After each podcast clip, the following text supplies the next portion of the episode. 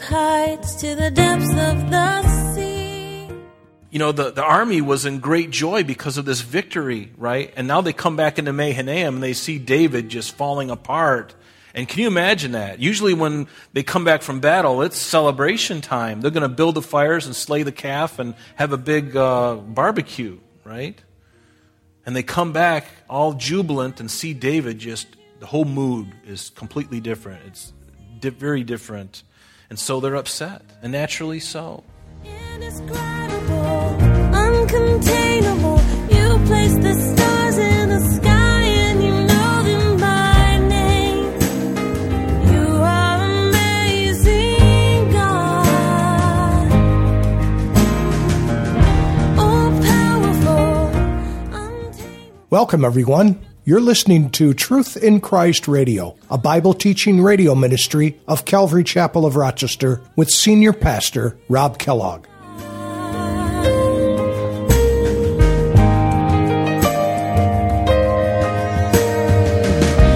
has told every lightning bolt where Today, our scripture says, the victory that day was turned into mourning for all the people.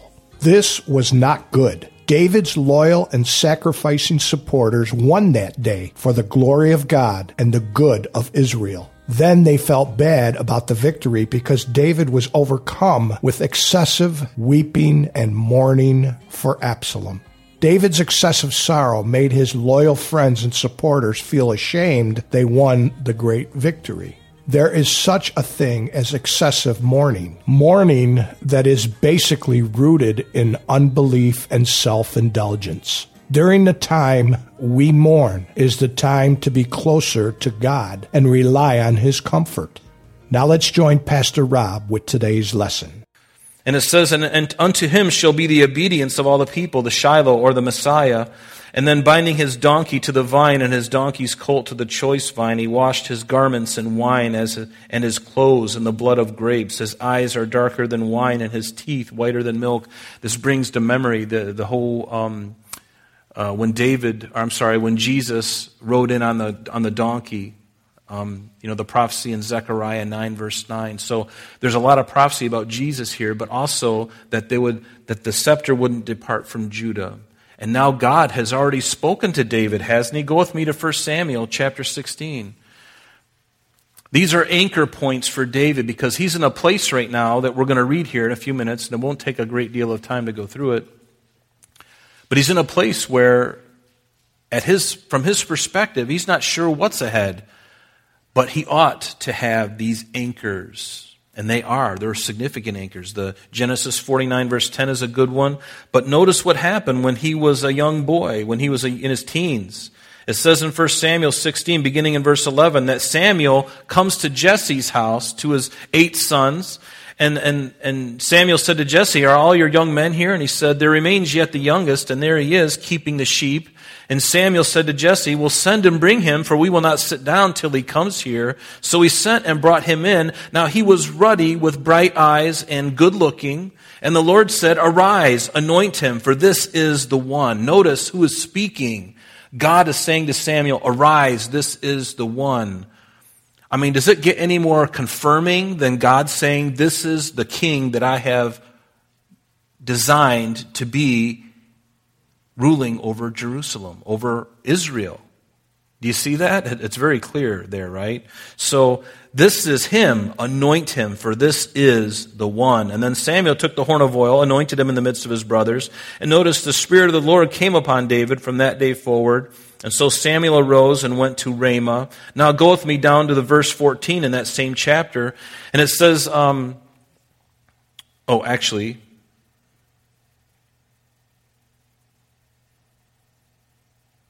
I think I messed up. I forgot. I read, I wanted to go to 1 Samuel chapter 16, the first three verses first, but that's okay. Um, if you look at the first three verses, it's just basically affirming that God has, is, is going to choose David. And we looked at uh, verses 11 through 13. Now, uh, go with me, if you would, now to uh, chapter 23 of 1 Samuel. And again, is that a anchor, a spiritual anchor for David? God having said that to him? I think it is. And, and the reason I bring this up is because he doesn't know what's going to happen next. But God has already spoken what he's going to do. That, it, you know, it'd be different if God says, you know what, David, you're going to you're going to have the kingdom for just a little bit, and then somewhere in, you know, toward the latter part of your kingdom, your reign, um, I'm going to have your son deposed. You're going to be deposed by your son. If that was the case, then he would have everything to be concerned about. But the Bible never mentions that. In fact, God never chose any of David's sons other than Solomon. It was David and Solomon. And David had six other sons, and Amnon died because Absalom killed him. Absalom wants to be king. And then once he's dead, we're going to find out there's going to rise up another one, David's fourth son. His name is Adonijah. We're going to see that in 1 Kings. But look with me in chapter 23 of 1 Samuel, because here's another anchor point for David's soul. Uh, for him, uh, an anchor of faith, if you will. And this was the word of knowledge given, I believe, by Jonathan to David while David was on the run from Saul in the wilderness of Ziph. Notice what it says. It says in verse 14 that David stayed in the strongholds in the wilderness and remained in the mountains in the wilderness of Ziph. And Saul sought him every day, but God did not deliver him into his hand. And so David saw that Saul had come out to seek his life, and David was in the wilderness of Ziph in a forest. And notice, then Jonathan, Saul's son, arose and he went to David in the woods and strengthened his hand in God because Jonathan and David were very close. They were very close friends. They were best of friends. And notice what and, and, and what Jonathan said to David. He says he said to him, Do not fear, for the hand of Saul my father shall not find you. And notice this, underline this, you shall be king over Israel. Here, Jonathan, I believe by the Spirit of God, is just encouraging David. David, you're on the, you're on the run, you're being hunted, but guess what? You're going to be the king of Israel, and I shall be next to you. Even my father Saul knows that. I would say that's a pretty significant thing to hear. And especially if David's holding on to it. Because God did make him king, didn't he? So God fulfilled that promise. And so, if God's going to fulfill one promise, is he, is he going to renege on other promises that he has made? No, he can't lie. He knows history, he knows the beginning from the end.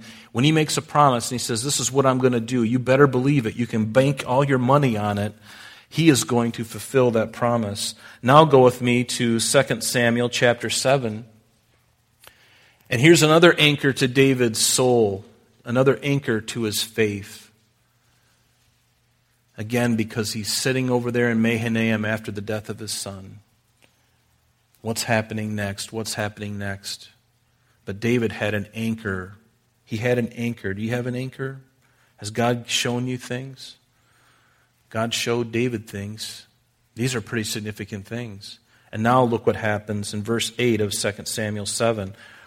It says, Now therefore, thus you shall say to my servant David, so God is speaking to Nathan. He says, Speak to my servant David, thus says the Lord. Notice what God is saying directly to David. I took you from the sheepfold, from following the sheep, to be ruler over my people, over Israel. Notice, to be ruler over my people, over Israel.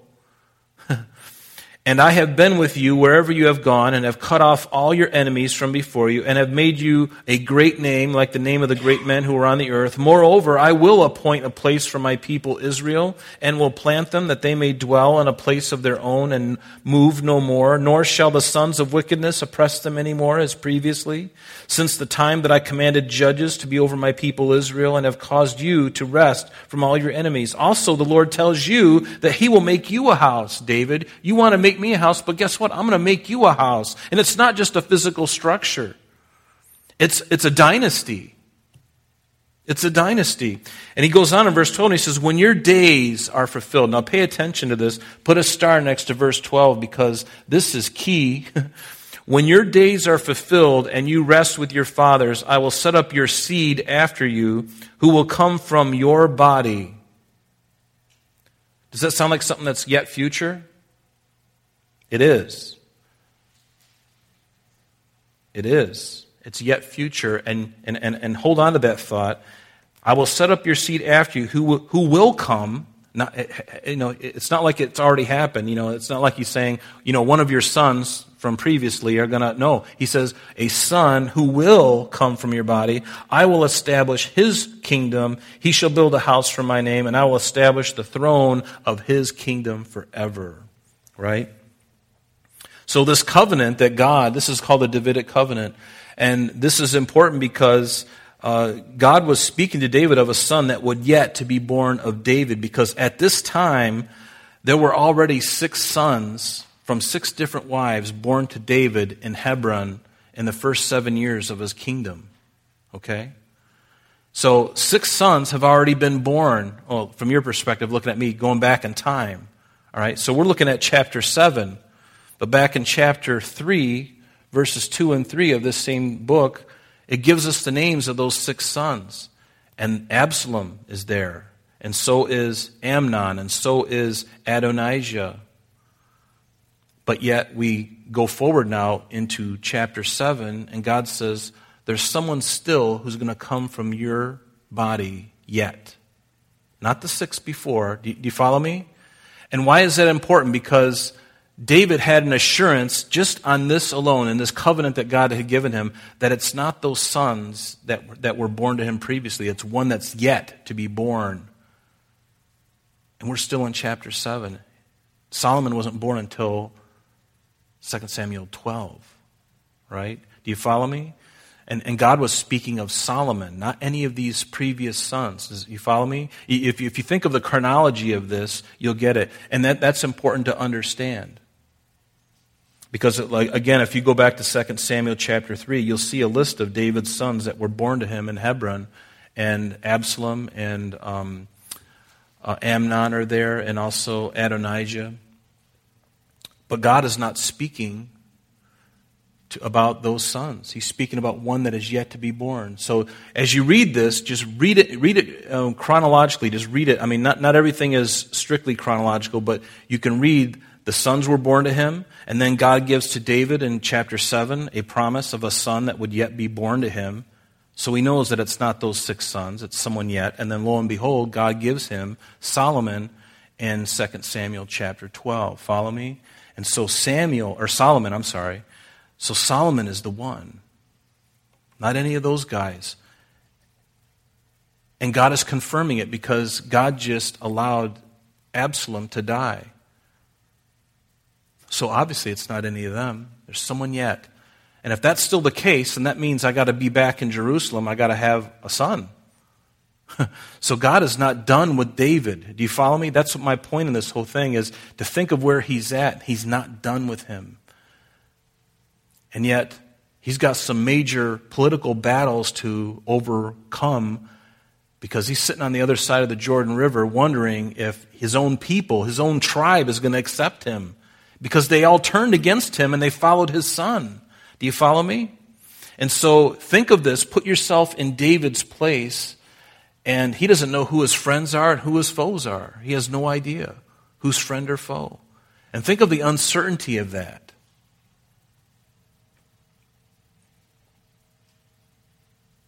And yet the Lord's choice for David's as David's successor was Solomon.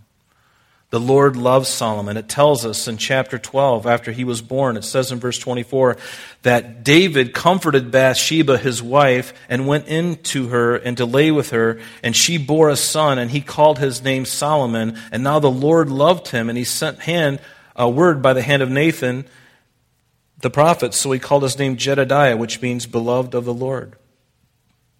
So God had already chosen Solomon and so now David, I believe, has every assurance that, you know what, I'm over here and I'm feeling horrible. I don't know who in Judah still is with me. I don't know if any of Israel's with me, but I do know one thing. I've got these anchors to hold on to. And that's why it's important when God speaks something to you, your circumstances may not uh, uh, appeal to these kinds of things, but you've got to hold on to those anchors because sometimes it's it, it, these things can come to pass in a short period of time, or it may be years down the road before God brings it to fruition because He can make things change on a dime just like that.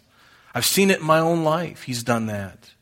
And so if God speaks to you, if He's given you a promise, you hang on to that promise. Those are anchors. You've got to hold on to them because the wind is going to blow and it's going to blow you off course if you're not careful. But hang on to the things that you know for sure.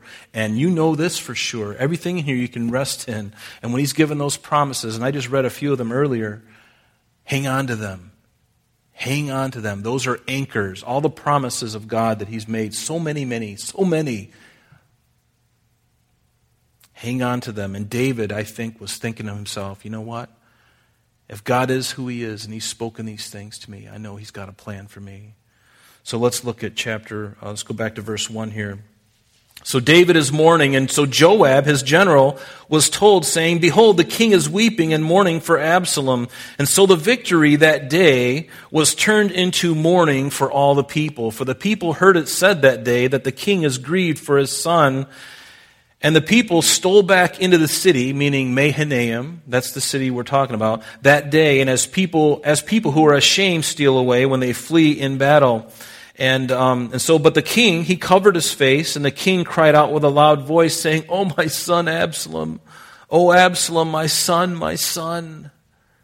And then Joab came into the house to the king and he said, Today you have disgraced all your servants who today have saved your life, the lives of your sons and daughters, the lives of your wives and the lives of your concubines, and that you love your enemies and hate your friends. But you have declared today that you regard neither princes nor servants, for I perceive today that if Absalom had lived and all of us had died today, then it would have pleased you well. And here, this is amazing because, you know, uh, there was, um, you know, the, the army was in great joy because of this victory, right? And now they come back into Mahanaim and they see David just falling apart.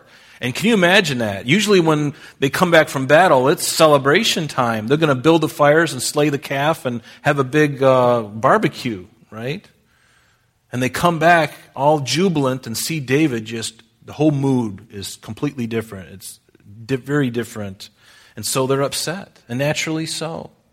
And so Joab, his nephew, who is older than him, he comes in and he starts railing against David. Now, the things that he's saying is true here. And that's the hard thing. But there was no decorum, there was no uh, recognition, I think, of, of Joab being um, more genteel, if you will, uh, choosing his words a little better, being a little kinder in his presentation. Because I think at this point, David and Joab, they had pretty much had an end to themselves. They, they're like, you know what? If I don't see you again, Joab, ever again, I think I would be just fine. And I think King David, they were both feeling the same way. The, the, the wire was very thin between them. And so Joab's just going to let him have it, you know. Hey, if you don't go out there and, you know, um, encourage your people, they're going to they're to rise up against you. So the king rose up and he sat in the gate, verse 8, and they told all the people, saying, There is the king sitting in the gate. So all the people came before the king, for Israel, every one of Israel had fled to his tent. So no doubt when everybody came out, David would express his gratitude toward them, knowing that what Joab said was right. I mean, they did hazard their life, and David is mourning and mourning over not only the loss of his son, but really the lost opportunities, his own sin, and not you know stopping his sons. I mean, much of this could have been avoided. The whole picture could have been very different. So I think there were multiple layers why David was distraught, and so. You know, and, and, and he has to tell these people, he's tore up inside, and he's got to tell them, you know, thank you for all that you've done, but inside his heart is dying. And you know, sometimes a leader, that's what has to happen. You have to encourage when your whole reality is like a hurricane going on inside of you, and yet you've got to portray a, an image and, and, and give thanksgiving and, and be great and grateful, yet in your heart you're just like you want to crawl in a hole and die. Have you been in that way before? Maybe you've heard some bad news and you're at work and you you have this meeting that's coming up and you've got to sell this product and you've got to walk in there and wow the investors or whatever you're doing and, and you just heard news that somebody in your family close to you has passed away. You know, but you know you can't, st- I mean, you could step away from this thing, but maybe, you know, there's a big merger. You, you, things like that happen. And you gotta, you gotta like totally go against what you're feeling in your gut And that is a really hard thing. That's what David did. And so now all the people, verse 9, were in a dispute throughout all the tribes of Israel, saying, The king saved us from the hand of our enemies. He delivered us from the hand of the Philistines. And now he has fled from the land because of Absalom. But Absalom, whom we anointed over us, notice the people of Israel and the, and the children of Judah, the tribe of Judah, they anointed David's son over him, in place of him, wrongfully. and now he Absalom's died in battle. Now, therefore, why do you say nothing about bringing back the king? You know, so they're, they're, they're saying this among themselves. You know, now that Absalom is dead, we need to bring back the king. And can you imagine how pensive they feel? Because they were all on the wrong side. And now David is coming back. And just put yourself in their shoes. Most kings, out of retribution, would, would kill people for this, for, for treason. But did David do that? No, he didn't do that. So David, verse 11, sent to Zadok and Abiathar the priests, saying, Speak to the elders of Judah, saying, Why are you the last to bring the king back to his house? I mean, David, after all, was from the tribe of Judah. Why didn't my own tribe come and receive me and bring me across the Jordan River in a ferry boat? Why are you the last ones to bring the king back to his house, since the words of all Israel have come to the king to his very house? They should have been the ones. And yet, it was the other tribes, the northern tribes, the, the, the tribe of Israel. They were the ones that were inquiring about this, not the men of Judah. You are my brethren, he says. You're my bone of my flesh. And why then are you the last to bring back the king? And, and he says, and say to Amasa. Now, Amasa was um, another of David's nephews. Say to Amasa, Are you not bone in, my, in, uh, bone in my flesh? God do so to me and more also, if you are not commander of the army before me continually in the place of who? The man he loved, the man who just did everything David said. No, it was Joab. He did the exact opposite. He, he, he was a very loyal man, but he was very a bloodthirsty man, a very self willed man. And so David is now saying, All right, I'm done with Joab. I'm going to put Absalom now as my commander. Wait a minute, David. Are, are you thinking correctly? Wasn't Absalom your enemy? And Amasa was his commander and now you're going to make him your commander? I can understand you getting rid of Joab. That makes a lot of sense to me. But why are you taking the one who had been Confederate against you? You know, had been against you. Why are you taking it? Doesn't make a lot of sense. There's, uh, but but there's a there's a method to his madness, and this is where David's being more of a diplomat, I believe, because if he can bring Amasa or Amasa onto his, make him his commander, then he's won the hearts of the others. Do you see the, the, the political part of this? Because Amasa um, was with Absalom and, and the rest of them that were coming against David. So now, if Amasa is now David's commander, it kind of gives everybody a warm feeling again. Oh, you know, he's really not that bad. I mean, after all, you know, the commander of the army is now on David's side now. So David is acting more as, as a diplomat rather than doing the smart thing. And so, verse 14, so he swayed the hearts by doing this of all the men of Judah, just as the heart of one man, so that he sent this word to the king Return, you and all your servants. And so the king returned and came to Jordan. And, the, and Judah came, finally his own tribe, they come, and they come to Gilgal to go to meet the king, to escort the king across the Jordan. If you were to look on a map, uh, and here's where, uh, you know, here's the east side, here's the Jordan River, and Gilgal, Jericho is over here, and Gilgal is just below it, just a little bit, um, actually, it's a little bit north of it, actually. So what David was doing is the, the tribe of Judah was going to come and they were going to meet him, and they were going to meet him at Gilgal. And so that's exactly what happens. That concludes our time for today, but please join us next time as Pastor Rob continues our study in the book of 2 Samuel. Calvary Chapel of Rochester is located at 2503 Browncroft Boulevard, Rochester, New York 14625. You can reach us at our church office between 9 a.m. and 4 p.m. Monday through Friday at area code 585 586 3140. If you would like to have an audio CD of today's message mailed to you in its unedited form, simply mention today's date when contacting our church office You can also contact us via the web by logging on to www.calvaryrochester.com. There you will be able to access a number of useful things such as information concerning our beliefs, our ministries, contact information, our location, service times, and much more. You can also download or listen to the radio and sanctuary messages free of charge from the teachings link at the top of the page. To listen to Calvary Chapel of Rochester sanctuary messages or Truth in Christ radio on your mobile device, just subscribe to both through Google Podcast or Apple Podcast. You're also invited to join us on Sunday and Thursdays through live streaming of our services and Bible studies. Just click on the online services